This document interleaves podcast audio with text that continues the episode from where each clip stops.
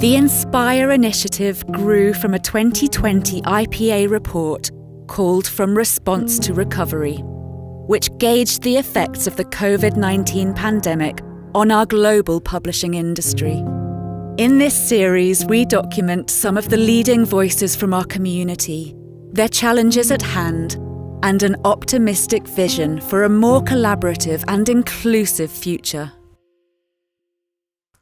Mi nombre es Andrés Ossa, soy editor, escritor de libros de niños, el actual director del CERLALC. Creo que nosotros somos fuertes cuando logramos intercambiar nuestras ideas, cuando entendemos que las palabras no solo definen conceptos, sino que las palabras están ahí para ampararnos, para cuidarnos. Es especial relevante el trabajo en conjunto porque ¿qué tenemos? Tenemos que mirar que en todas las regiones del mundo están presentando situaciones y se están buscando soluciones.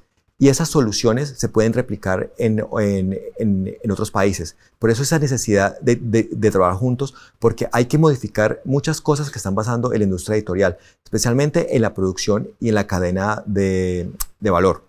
Es por eso que el trabajo en conjunto que está haciendo IPA y que el CERLALC quiere profundizar y proyectar en los países de habla hispánica y portuguesa es lograr que ese trabajo en conjunto sea más fluido, que haya canales de comunicación y que se construyan puentes para poder mejorar todo el tema, el ecosistema del libro en Iberoamérica.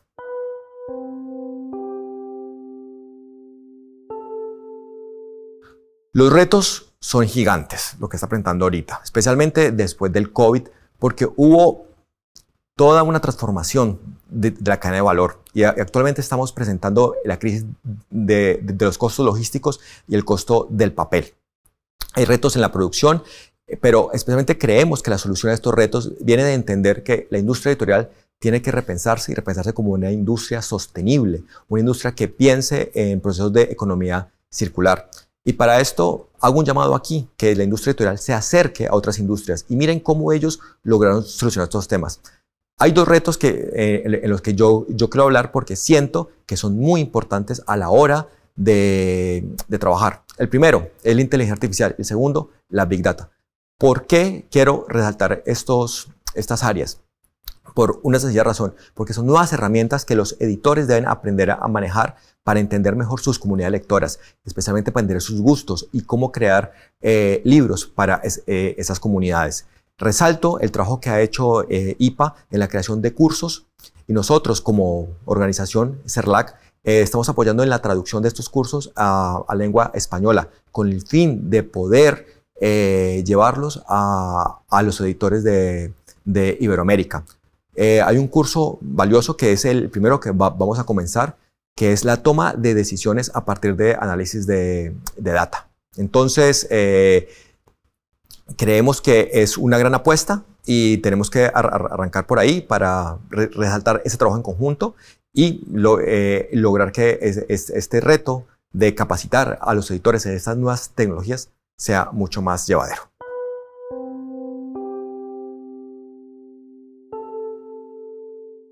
Nos inspira porque traza un camino fundamental a la hora de pensar las tareas y los objetivos estratégicos que tiene que plantear todos los componentes del ecosistema del libro. Estoy hablando de las librerías, estoy hablando de los bibliotecarios, estoy hablando de los ministerios de cultura. Ahí están unos objetivos muy claros que van a ayudar probablemente a que el mundo de la edición sea un aliado importante a la hora de cumplir los objetivos de desarrollo sostenible.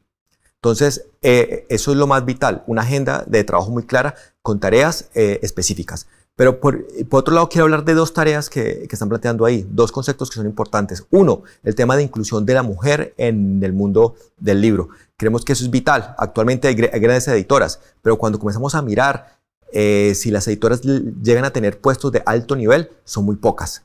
Especialmente en Iberoamérica. Es hora de que la mujer juegue un rol mucho más importante en el mundo del libro.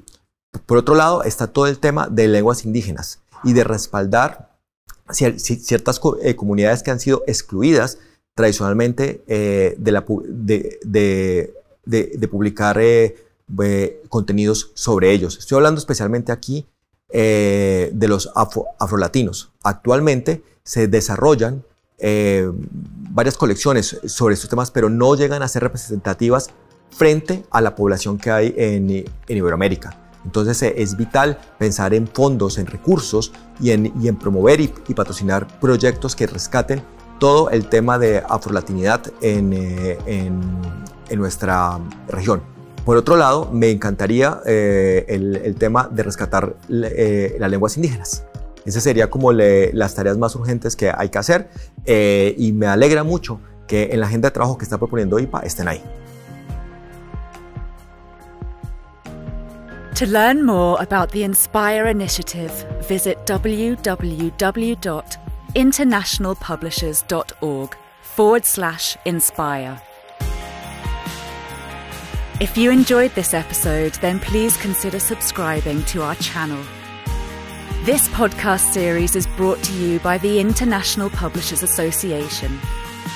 The IPA is the world's largest federation of national, regional, and specialist publishers associations.